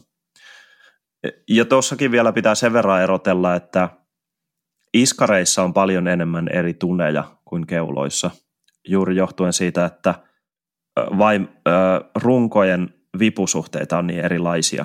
Eli se, mm. millä voimalla, millä vivulla runko vääntää sitä iskaria ja sitten minkä muotoinen se vipu tavallaan vielä on. Mm. Ja sitten keulat, keuloissa ei ole samanlaista linkustoa, niin ne toimii useimmin samalla tavoin. Joo, just näin. Mutta siis kun sä ostat pyörän, ja täysjostopyörän, ja siinä tulee nyt joku iskari mukana, niin se iskari on siis nyt valmistajan itsensä valitsema, heidän mielestään paras tunne, heidän mielestään todennäköisimmälle käyttäjälle suurin piirtein, eikö näin? Onko se sitä mieltä, että ne on automaattisesti hyviä kaikille, vai No okei, tämä oli ehkä nyt heti meni pieleen tämä mun kysymys. Mutta joka tapauksessa monesti ajatellaan, että joo, se valmistajan tunne on hyvä, ei kannata lähteä tekemään mitään muuta siihen, niin allekirjoitatko tämän yhtään vai mitä sä oot mieltä niin kuin näistä OEM-tuneista? Onko ne, onko ne niin kuin yleensä se paras ratkaisu vai suositteletko silti miettiä tu- tuunausta? No käytetäänpä sellaista analogiaa, että mulla on tuolla kenkähyllyssä mun mielestä parhaat kengät – ja sitten mm. sä ostat, sä itse asiassa otat ne, niin mm. ne ei ehkä sun mielestä ole silloin parhaat. Mutta voisi olla. Niin, voisi olla. Se on kyllä ihan täysin mahdollista. Mut, Minkä väristä ne on? Mutta, niin, mutta siis, että vaikka mä kuinka paljon sanon ja ylistän niitä, että ihan sikahyvät niin. kengät, juuri nämä, juuri tällä mm, tavalla mm, käytetyt, mm. juuri näin kireellä – niin ei ne välttämättä sovi sun jalkaa ollenkaan. Niin. Niin sit sä oot vaan sen varassa, että okei, nämä nyt ehkä pitäisi olla ne parhaat kengät, vaikka puristaa ihan sikana. Niin. Niin. Koska mulla niin kun monesti tulee vähän sellainen fiilis, että, että jos sulla on joku iskari, joka on tullut sen rungon mukana, niin oletusarvasti olet silleen, että tämä on, tää on niin pakko olla ihan hyvä tähän, että on sellainen kynnys ostaa joku tavallaan aftermarket iskari siihen tilalle, koska tulee heti sellainen fiilis, että okei, tämä on nyt joku niin kuin geneerinen tune, eihän tämä voi toimia tälle linkustolle hirveän hyvin. Niin allekirjoitatko ollenkaan vai ammutko alas? No on, joo, siis tuossa on kyllä ihan pointti, että ei, ei ne nyt runkojen mukana tulevat iskarit, niin ei ne nyt ihan sysisurkeita voi olla. Siis valmistaja, riippuen valmistajasta, miettii paljonkin, että minkälainen iskari siinä pyörässä pitää olla. Ja mitä hienompi valmistaja, mitä hienompi pyörä, yleensä siis myös kalliimpi, niin sitä paremmin se iskari luultavasti siihen sopii. No se nyt ei tarkoita, etteikö tuunaamisesta voisi olla vielä iloa, mutta mm. luultavammin se on paljon sopivampi se iskari sulle. Ne, siis iskari, pyörä, runko, kombo. Tästä oikeastaan päästään niin kuin, aika hyvinkin sellaiseen tosi kiinnostavaan kysymykseen. Eli mä niin kuin sisäistän ton, mitä sä sanot silleen, että se iskari, mikä tulee sen pyörän mukana, niin se on aika tavalla, tavallaan niin kuin, että se on melkein hyvä sulle jo siinä mielessä, että se on suunniteltu sille tietylle linkustolle, mutta se ei voi tietää sun painoa, se ei voi tietää sun maastoa, missä sä ajat, se ei voi tietää sun vauhtia, se ei tiedä oikeastaan mitään muuta kuin sen, että minkälaisessa rungossa se on kiinni. Eli, mutta ollaan kuitenkin jo niin kuin, vähän niin kuin oikeaan suuntaan. Niin jos nyt olisi vaihtoehdot se, että mulla on se OEM-iskari, joka on, niin kuin mä äsken sanoin, lähes, lähes hyvä. Ja sitten mulla on täysin uusi iskari, joka on joku ihan stokkitune. Niin mitä sä suosittelisit tekemään tuossa tapauksessa? Ostaa sen uuden vai tekemään jotain sille vanhalle? No tässä kohtaa sitten pitää käyttää niitä psykologia, filosofin taitoja ja yrittää kaivaa se tieto esiin, että millaista vaanaa sä haluat sillä ajaa sillä pyörällä ja miltä se tuntuu nyt se stokkisetuppi siellä. Et voi olla esimerkiksi, että ö, se on tehty isompaan, kovempaan ajoon, paljon kovavauhtisempaan ajoon se koko pyörä. Ja sit sä tykkäätkin oikeastaan enemmän tuollaista sunnuntai-trailiajelusta ja haluat, että se on tosi, tosi pehmeä ajettava mm. siellä. Niin siinä tapauksessa olisi viisaampaa muuttaa sitä olemassa olevaa. Eli kun on joku tieto siitä, että millainen se nykyinen on. Mm. Eli tässä tapauksessa sitä sitten esimerkin tilanteessa sitä pehmennettäisiin sitä iskaria, sieltä otettaisiin vaimennuksia pois. Mutta sitten taas, jos siinä on joku vika esimerkiksi siinä iskarissa, että siinä ei ole tällaista kytkintää, että sä haluat, että sen saa lukkoon tai sen saa ää, tällaiseen trial asentoon, että se on vähän jäykempi, mm. niin siinä tapauksessa sitten taas kannattaisi ottaa se kokonaan uusi iskari ja lähteä rakentaa siitä. Miten niin kuin kustannusmielessä, niin voiko sanoa aina, että se sun nykyinen iskari, sen fiksaaminen, sen tuunaaminen on se halvempi ratkaisu? Riippuu minkä tason, tasosta osasta on kyse, mutta kyllä ne, jos nyt on ollut tuollainen pyöräostohinta 3, 4, 5 tonnia ja siitä mm. ylöspäin, niin ne osat, mitä niissä on kiinni, on yleensä todella laadukkaita. Just jos on Rocksoxia tai Foxia, niin, mm. Ja ehkä putiikkimallit on tavallaan laadukkaampia vielä. Et ei sellaisia hirveitä vanhoja manitouta taida olla enää missään kiinni. No ei kyllä oikeastaan näkynyt. Niin tota, kyllähän se tuunaaminen on huomattavan paljon halvempaa, edullisempaa mm. kuin että ostaisi uuden osan kokonaan. Ihan loistavaa, että otit tuon esille, koska tätä meille itse asiassa kysyttiinkin. Tuolta Instassa tuli jonkin verran kaikkia hyviä kysymyksiä. Niin missä menee se raja, että mitä iskari keulaa on vielä järkevä tuunata, mitä pystyy tuunata. Kaik, varmaan kaikista halvempia ei varmaan oikein pystykään. Niin missä menee se raja? Mitä kannattaa tehdä? Mille kannattaa alkaa miettiä tuunausta? No keulojen osalta se on silleen selkeä, että sen keulan pitää olla, sen pitää olla alkuherkkä sen jälkeen, kun se on alajalka huollettu. Et, et se on, on aika hankalaa lähteä tuunaamaan keulaa, joka jo tahmaa. Et okay. Jos kuvitellaan, että sitä keulasta otettaisiin kokonaan se vaimenin patruuna pois, ja siellä on vain mm. ilmajousi ja voiteluaineet. Jos se mm. siinä vaiheessa ja tuntuu, että se jumittaa, niin silloin sillä tuunaamisella ei ole niin oikeastaan vaikutusta tai hyötyä. No mm. okei, okay, sitten se tuunaus voisi olla, että niille liukuholkeille tehdään jotain.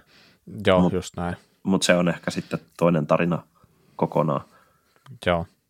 Mutta jos miettii niitä tuon vaimenin puolta, niin heitä joku esimerkki. Mistä mallista ylöspäin niin sanotusti niin me, nämä on tuunattavissa? Joo, no e, niin. Mm, siellä vaimentimessa pitää olla kompressiopuoli ja siellä pitää olla rebound-puoli. Et ihan, ihan niissä entry-level-malleissa, niin niissä ei ole kuin pelkkä reboundi. Niissä on luultavasti okay. myös niin paljon välyksiä vähän joka suuntaan niissä osissa, että jos alkaa ajaa vaikka kovempaa, niin sitten niistä kompressio- tai rebound-säädöistä ei olisi niin iloa, kun se koko paketti hajoaa siellä. Ehkä ne nyt on jossain tuolla 500-600 euron huitteilla ne keulat, joilla Joo. kannattaa lähteä tuunaan. Ei, ei siis tarvi olla mikään superhieno osa, ja itse asiassa voi ollakin, että tuunaamisesta on ihan kaikista eniten iloa just siinä entry-level-tasolla. Okay. Eli sellainen, e, kuvitellaan, että olet ostanut pyörän, se on ollut vaikka kolme puoli tonnia, siellä on ollut joku tällainen Lyric RC, ja mm. se tuntuu, että se välillä sukeltaa tai että se jotenkin hakkaa käsille. Tai että siellä on, siellä on ehkä vaan se rebound-nappi pohjassa, mutta ei ole kompressiosta mitään säätöjä, niin sellaiselle pystyy tekemään aika paljon. Ja, ja siitä ylöspäin totta kai pystyy tekemään sitten vielä enemmän.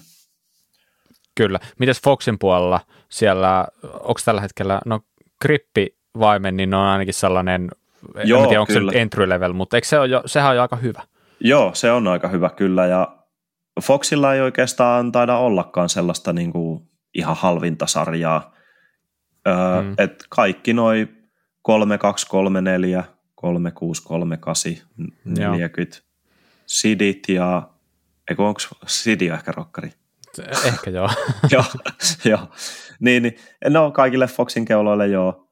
Ja no sitten totta kai pienempien putiikkien keuloille ihan yhtä lailla. Öölin sitten on varmaan jo, niissä on riittävä iso säätöalue ja DVOt ja mm. muut.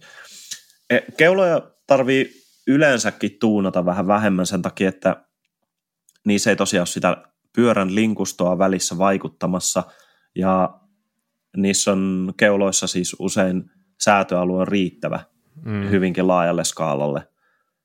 Et sit ne on pikkusen ehkä erikoistilanteita, jos siellä tuntuu, että ei säädöt riitä. Mut, Kyllä. Mutta niin kuin meidän kokoisille ja painosille ja suurin piirtein kesälämpötiloille, niin ne kaikki on hyvin toimivia. No niin, no niin. Jos miettii tätä tuunausta vähän enemmän ja vähän jopa syvemmältä, niin onko siinä jotain sellaista, mitä voisi lähteä tekemään itse, jos ajatellaan, että sä et ole mikään niin kuin alan ammattilainen, niin onko se kaikki sellaista, että älä lähde vai suositteletko lähteä niin kuin, ehkä niin kuin tekemään jotain? Onko se tehtävissä jotain? Joo, hankala kyllä lähteä ohjeistaa ja mm.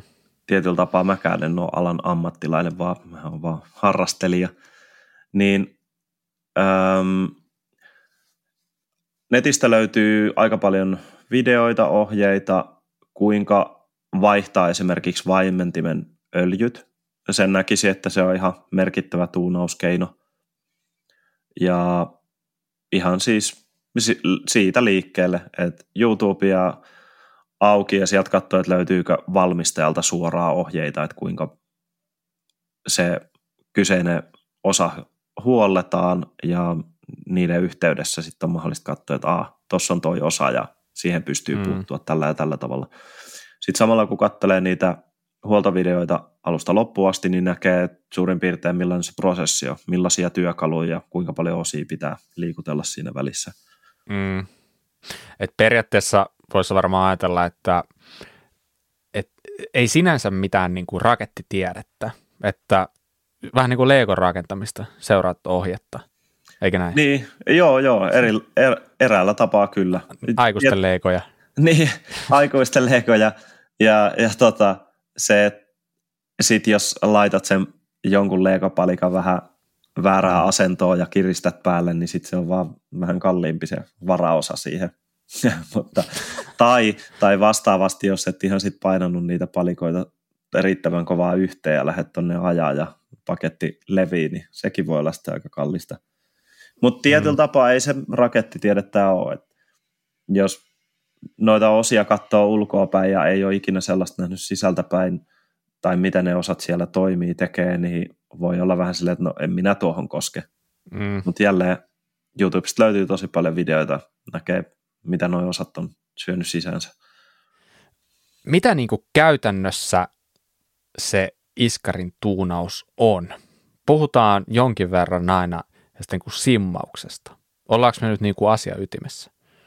Nyt ollaan todellakin asian ytimessä. No niin, avaapa vähän tätä. Mitä tämä simmaus on? Ähm, simmit suoraan tarkoittaa semmoisia tai, taipumalevyjä, joiden, jotka tukkii tällaisia kanavia, joiden kautta vaimennusöljy virtaa. Ei nyt ollut kovin hyvä selitys, mutta ne on taipumalevyjä, ne simmit. Mm.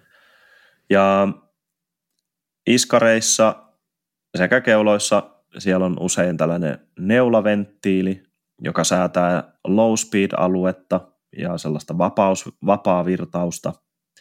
Ja sitten high speed ominaisuuksia tai tällaisia blow-off-ominaisuuksia, niin niitä voidaan sitten säätää niillä simmilevyillä. Ja ne usein vaikuttaa myös koko lailla siihen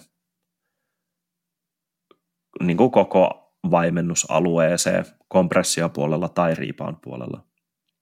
Ja esimerkiksi nyt jos sulle tulee se uusi pyörä, mm. ja, ja salainen sitten, pyörä. Uusi salainen pyörä, ja sitten sä menet ajaa sillä ja laitat sinne sagin kohilleen, oot katellut kaikki osien, osien paikat kohilleen ja nyt oot niinku kerennyt ajaa sillä ja sit sä oot, että miten tämä hitto pyörä paukkuu koko aika pohjille, että vaikka sagi mm. on kohillaan. Mm. Sitten mä annan sulle vihje, että, tai vinki, että me kokeilee silleen, että pienennät vähän sakia, että laitat ilmaa lisää keulaa mm. ja perää ja me taas ajaa ja sitten, että, että ei, että jokaisessa hypyssä kolahtaa pohjalle niin, että sattuu ranteisiin ja käsiin. Niin mm. Siinä tapauksessa me lisättäisiin sinne niitä simmilevyjä. Mm. Voi olla, että lisättäisiin määrällisesti tai ää, niiden, muutetaan niiden järjestystä tai paksuutta. Eikö joku hätäinen menisi tuossa vaiheessa vaan laittaa sinne jotain toukkeneita tai, tai tällaisia, millä pienentää sitä ilmatilaa? Onko se niin kuin väärä, väärä konsti? E- Jos mä lähtisin tekemään sitä, niin mikä olisi toinen, mikä, mitä siinä niin kuin, siinä mentä suoraan perseellä puuhun, mutta millä lailla? Ei, ei. Kyllä toi ilmanpaineen lisääminen oli ehdottomasti myös koski ne tokenien lisäämiset sinne. Joo, okei. Okay. Joo, joo. Ne on kyllä ihan, niillä pystyy vaikuttaa paljon.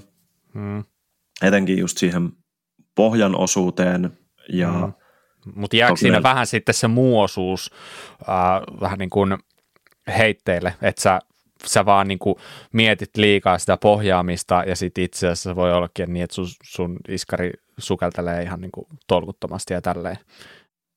No tietyissä rajoissa joo. Eli jos on ihan tosi tosi alivaimennettu pyörä suhteessa niihin iskuihin, mitä tulee, mm. ajonopeuksiin, mitä on, tai jos on tosi paljon jos on raskas kuski, tosi voimakas kuski, niin silloin vaikka sä lyöt sen iskarin ihan täyteen niitä tokeneita ja enemmänkin, niin se ei vaan ole tarpeeksi. Hmm. Eli se mekaaninen jousi siellä ei riitä millään tavalla ottamaan säiliöimään sitä liikeenergiaa, vaan pitää olla sitä vaimennin puolta siellä, joka sitten myös toimii koko aika ajossa. Kyllä, kyllä. No, pääsetäänkö me tästä vähän niin kuin sellaiseen aiheeseen, että miten pitäisi toimia, jos sä olisit vaikka, sanotaanko normaalia selkeästi painavampi kuski, painavampi kuin mitä valmistaja on ehkä ajatellut, niin miten sä sellaisille ihmisille, mitä sä lähtisit ohjeistaa heitä, kuinka säätää se alusta kuntoon, jos kuvitellaan, että sä painat vaikka, no heitä vaikka 150 kiloa. No siinä tapauksessa varmastikin osat on tosi alimitotettuja, mutta ihan jo sadankin kilon kohdalla, niin ensinnäkin etsii ne järeimmät komponentit kaupasta, mitä löytyy, ja sitten sitä vaimennusta tosiaankin saa olla ihan todella paljon enemmän kuin mitä keskimäärin kuskeilla mm. tarvii olla. Ja niissä tapauksissa niin pelattaisiin sillä öljyviskositeetilla sitä vähän ylöspäin, mutta sitten paljon enemmän niillä simstäkeillä, simmeillä. Mm. Eli sinne vaan lisättäisiin todella paljon enemmän vaimennusta sinne puristuspuolelle, kompressio Ja sitten pitäisi ottaa huomioon myös tätä, että luultavasti siellä iskarissa tai keulassa siellä on ihan maksimi ilmanpaineet ja siellä on mm. luultavasti myös ihan maksimimäärä niitä tokeneita, mm. niin, niin silloin pitäisi myös sitä paluuvaimennuspuolta vaimentaa enemmän. Eli jos on tosi raskas kuski ja on tosi paljon ää, painetta siellä iskarissa tai keulassa, niin sitten kun tulee se sellainen isompi patti ja se iskari lataa kaiken sen liikeenergian sinne ilmajouseen ikään kuin, niin se jossain kohtaa yrittää purkaa sitä taas ylös. Niin sitten sit lähtee. Niin, sit lähtee. okay. Sitten ammutaan kuuhun asti. okay. Eli siis sehän voi, se hyvin harvoissa ääripäätilanteissa se voi olla ihan suotasa juttu, että siellä ei ole riipaan puolella vaimennusta. Mm. Et jos esimerkiksi haluat hyppyristä oikein tosi korkealle ylös, niin se voi, se voi olla yksi keino, että se riipaan puoli on tosi nopea. Niin, mutta lähtökohtaisesti varmaan nyt niin kuin kuulosti siltä, että se fiksuin ajatus on se, että siinä kohtaa viimeistään niin kuin pitää ehkä, ehkä harkita sitä tuunosta jopa aika, aika vahvasti, että et jos, sä, jos sä oot selkeästi painavampi kuin sellainen niin kuin keskimäärä. Joo, kyllä, ja ihan yhtä lailla, että jos on selkeästi kevyempi kuin Joo, keskimääräinen kuski, niin silloin niillä tuunauksilla voi tehdä paljon enemmän just sen takia, että – ne osat on suunniteltu jollekin tietynlaiselle keskivertokuskille.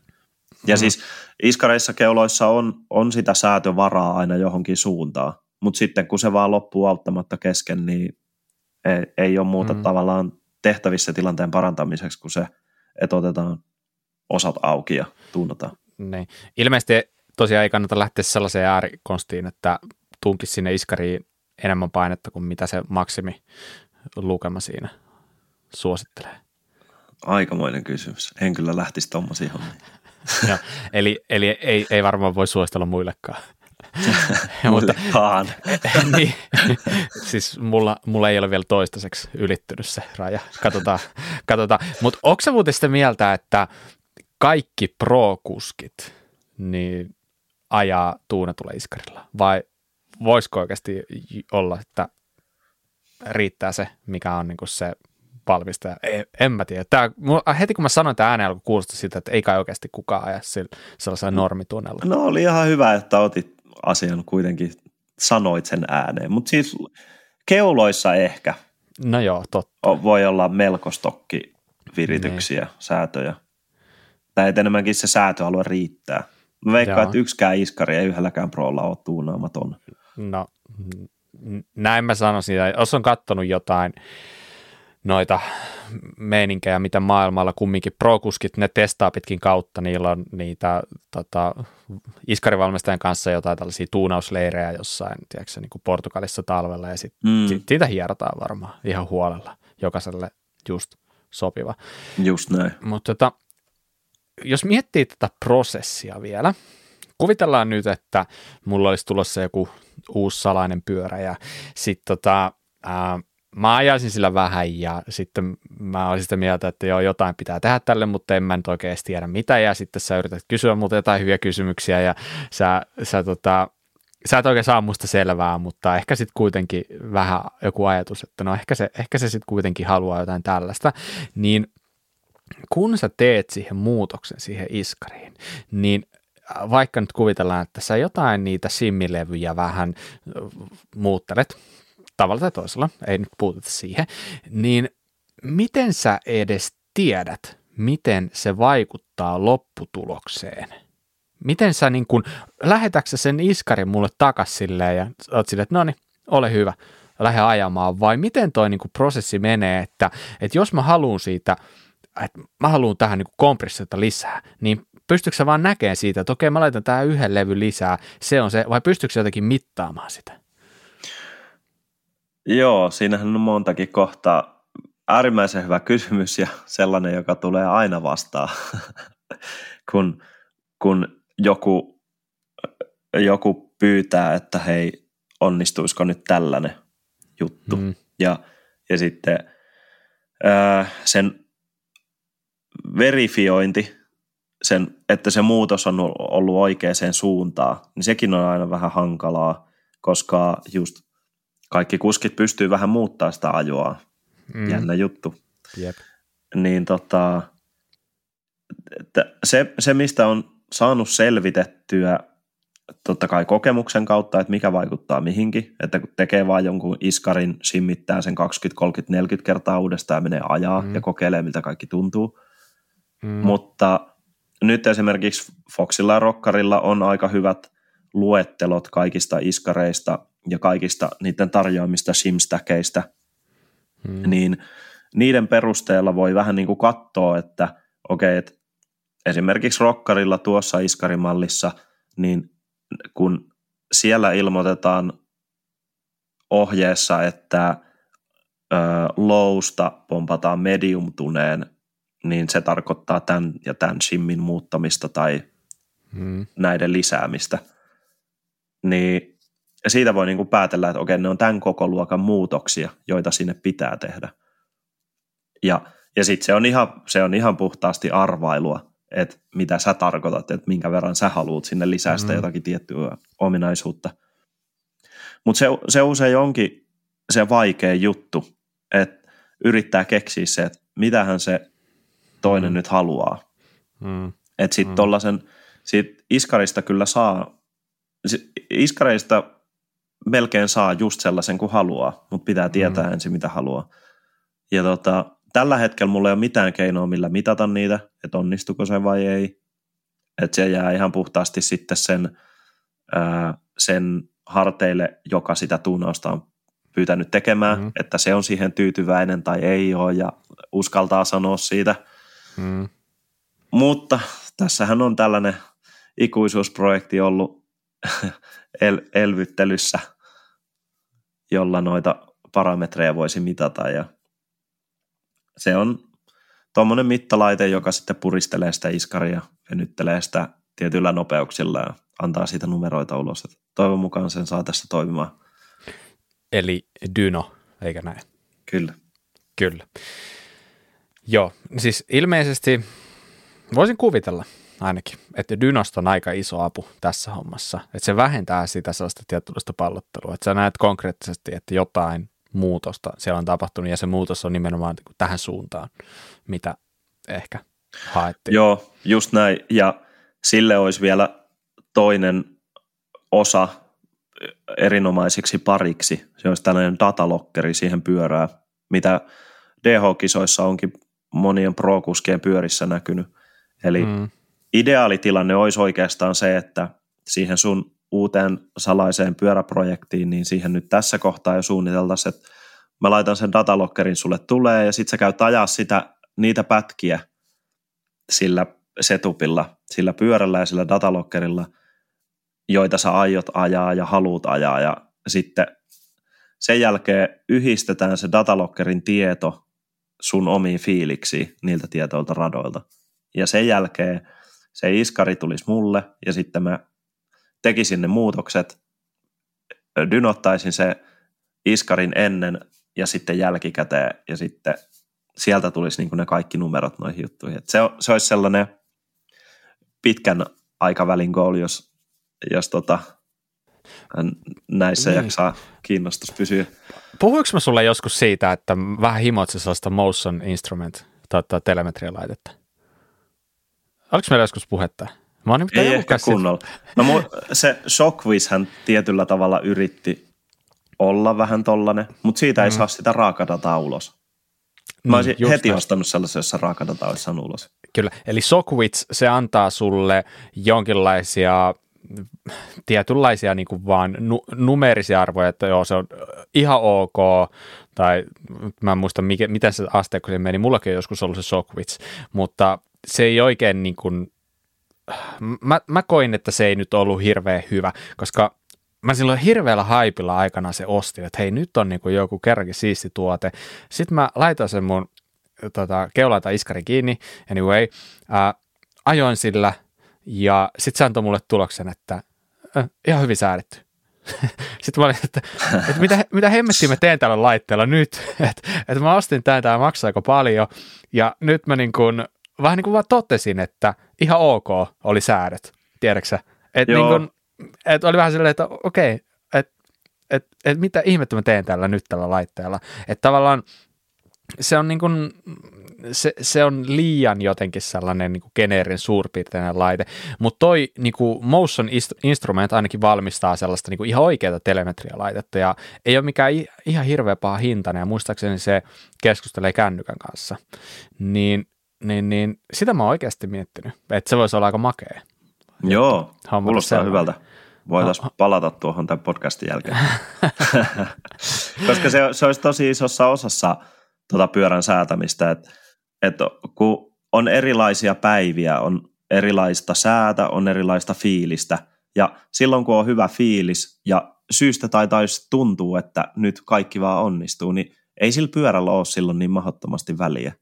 Ja siis se pyörä voi olla säädetty ihan miten sattuu. Mm. Ja, ja sitten mm. taas on, on niitä päiviä, että kaikki on huonosti ja silloin vaikka pyörä olisi aivan täydellisesti säädetty, niin tuntuu, että tässä on huonosti.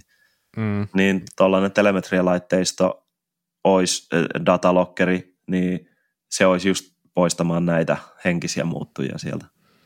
Niin, just näin. Eli käytännössä se pystyisi piirtämään mulle kuvaajalle ihan suoraan, että missä kohtaa travelia ollaan menty missäkin niin kuin, niin kuin ajan.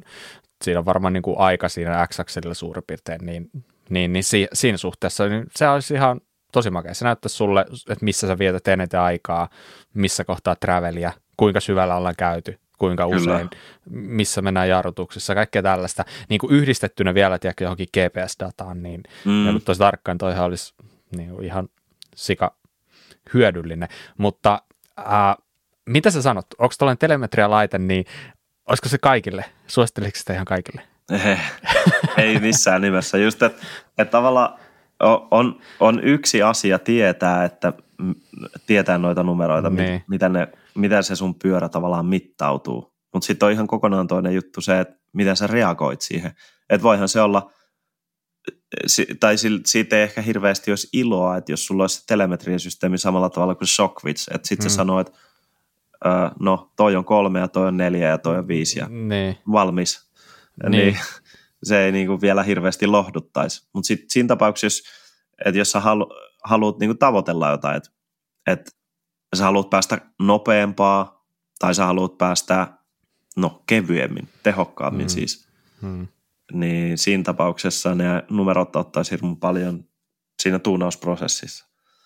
Niin ja mä jotenkin näen sen myös silleen, että tuollaisen telemetrialaitteen osto, se ei vie, vie sua vielä oikeastaan mihinkään, vaan se on vasta niin kuin ensimmäinen askel siinä koko prosessissa. Se on vähän sama juttu, että, että jos mä päätän nyt, että hei, mä haluan opetella Espanjaa. Ja mä ostan jonkun hemmeti appin mun puhelimeen 10 eurolla, minkä avulla voi opetella espanjaa, niin se, että mä ostan se appi vielä, niin se ei tee musta vielä espanjan kielen taitajaa. Niin kun sä ostat ton laitteen, pistät sen kiinni, se ei tee susta vielä yhtään parempaa, vaan sun pitää oppia tulkitsemaan sitä dataa, sun pitää oppia niin kuin lukeen sitä, ja mä oon käsittänyt, että se prosessi vaatii aika paljon. Et, et se on, se on niin kuin sellainen prosessi, että sitä ei niin kuin kannata lähteä tekemään, jos, jos sä et oikeasti ole kiinnostunut siitä hommasta ja oikeasti valmis uhrasi aikaa. Niin se, niin se varmaan onkin, että ei se, ei se tota, jos, ja sitten on, että jos sä aioo reagoida siihen dataan, että vaikka mm. ymmärtäisitkin sitä dataa, että esimerkiksi nyt vaikka jos se oli yhdistetty kepsiin, tai sä osaat sanoa, että se on vaikka tiety, tietyssä kohtaa jotakin rahaa alamäkiosuudella, että no tossa on toi droppi ja siinä dropissa ö, Iskari ja Keula on molemmat käyttänyt kaiken travelin, niin okei, se voi olla ihan hyväkin juttu. Että sit sä oot ajanut koko raha edestä ja sitten taas toisaalta, jos se samanen droppi käyttikin vaan 80 prossaa travelista, niin no sitten sekin, että no siellä on aika paljon varoja lisää Mm, et, mm. et ei se, ehkä se, siellä pitäisi kuitenkin olla taustalla se ajatus, että haluaa tehdä jotakin muutoksia. Et ihan pelkästään se, että joku näkyy numeroina, niin ei siitä nyt ole niin paljon iloa. Just näin.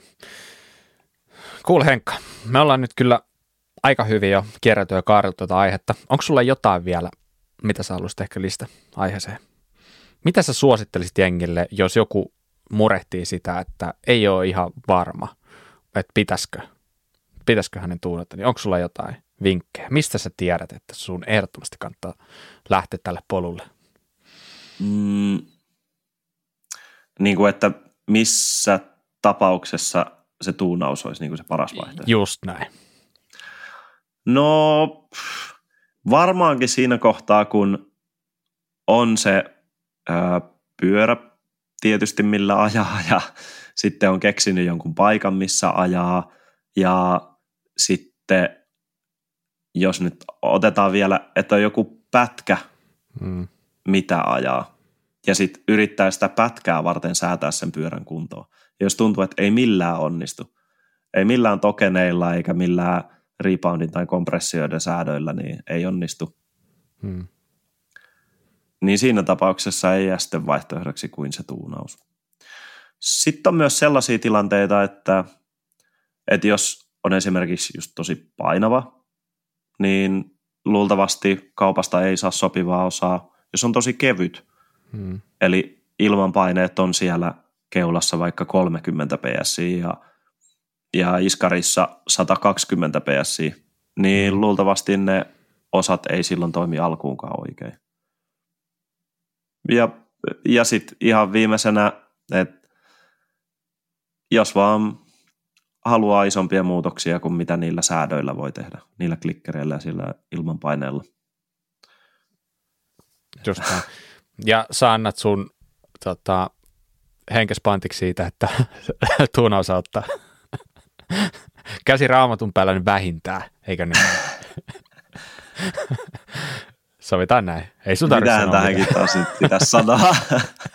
Meidän pointti on rohkaista jengiä ehkä katsoa, että saisiko siitä nykyisestä kamasta vielä jotain irti. E- ei välttämättä kannata aina mennä raha kourassa kauppaan, vaikka sekin on ihan fine, ei siinä mitään. Mutta menkää vaikka se samaan kauppaan kourassa se teidän iskari, nykyinen iskari ja kysykää, että pystyisikö tätä tuunaamaan. Siis toi on tosi hyvä pointti. Et toi, toi, että se uusi hieno kultainen osa siellä kaupahyllyllä verrattuna siihen omaan mustaan, joka siinä pyörässä on jokin, niin se mm.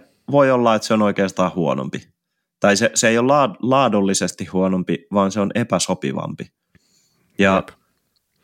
iskareissa se pitää enemmän paikkaansa kuin keuloissa, just aiemmin puhuttujen osalta.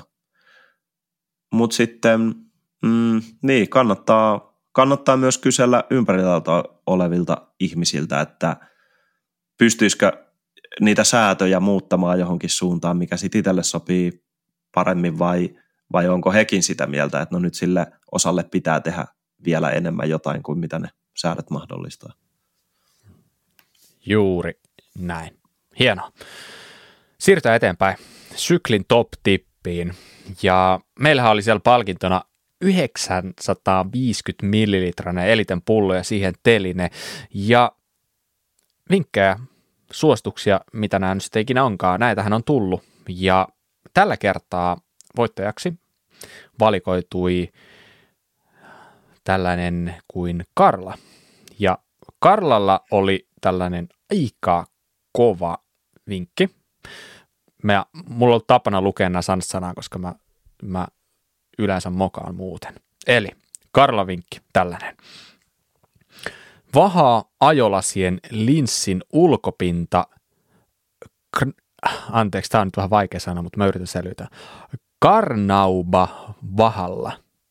Suluissa vielä, että varmasti muutkin vahat käy, kunhan ei – ole puhdistavaa eli hiovaa vahaa. Hm?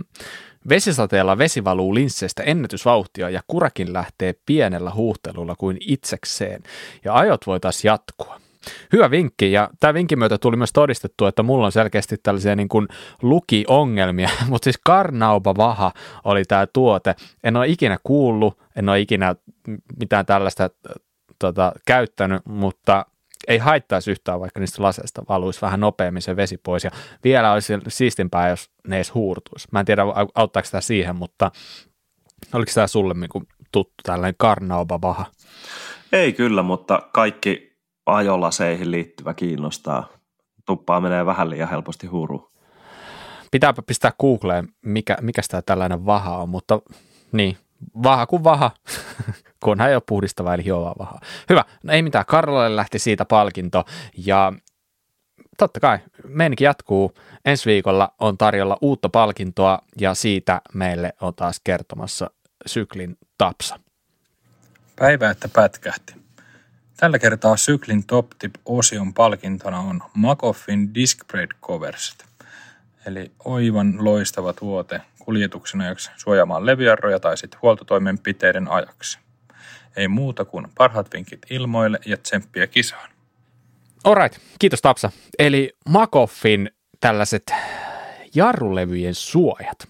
Itse asiassa taas yksi sellainen tuote, mitä ei välttämättä edes tajua, että voisi tarvita, mutta nyt kun sitä miettii, niin tämä on ihan fiksu, fiksu juttu, että monesti sitä, monesti sitä ehkä niin kuin ajattelee, että ne jarrulevyt olisi ihan kiva suojata. Jos sä heität vaikka autoon sen, tai sä peset pyörää tai huolet, niin kuin Tapsa tässä sanoi, niin, niin nyt olisi sellaiset tarjolla. Eli mitä teet? No, lähetä meille tietenkin sähköpostia kurlappa at kurlappa.fi otsikoksi syklin top tip, pistä viestiin tietenkin se sun vinkki, plus sitten täydelliset yhteistiedot, eli nimi, osoite, puhelinnumero, ja sillä lailla voit ehkä voittaa. Näin. Hyvä. Nyt oikeastaan pakko sanoa loppuun kuuraläppä.fi, meidän nettisivusto, se käy kuumana, koko ajan tulee uutta uutista, mielenkiintoista juttua, menkää ihmeessä sinne ja kertokaa kavereille siitä. Meidät löytää myös tietenkin edelleen tutusti Instasta, YouTubesta, Kurleppa Shoppi löytyy, käykää siellä ostaa jotain pientä, niin tuette, tuette meidän toimintaa. Henkka, taas kerran, mistä sut löytää? Mut löytää Instagramista Himo Henkka nikillä – ja... Legendaarinen.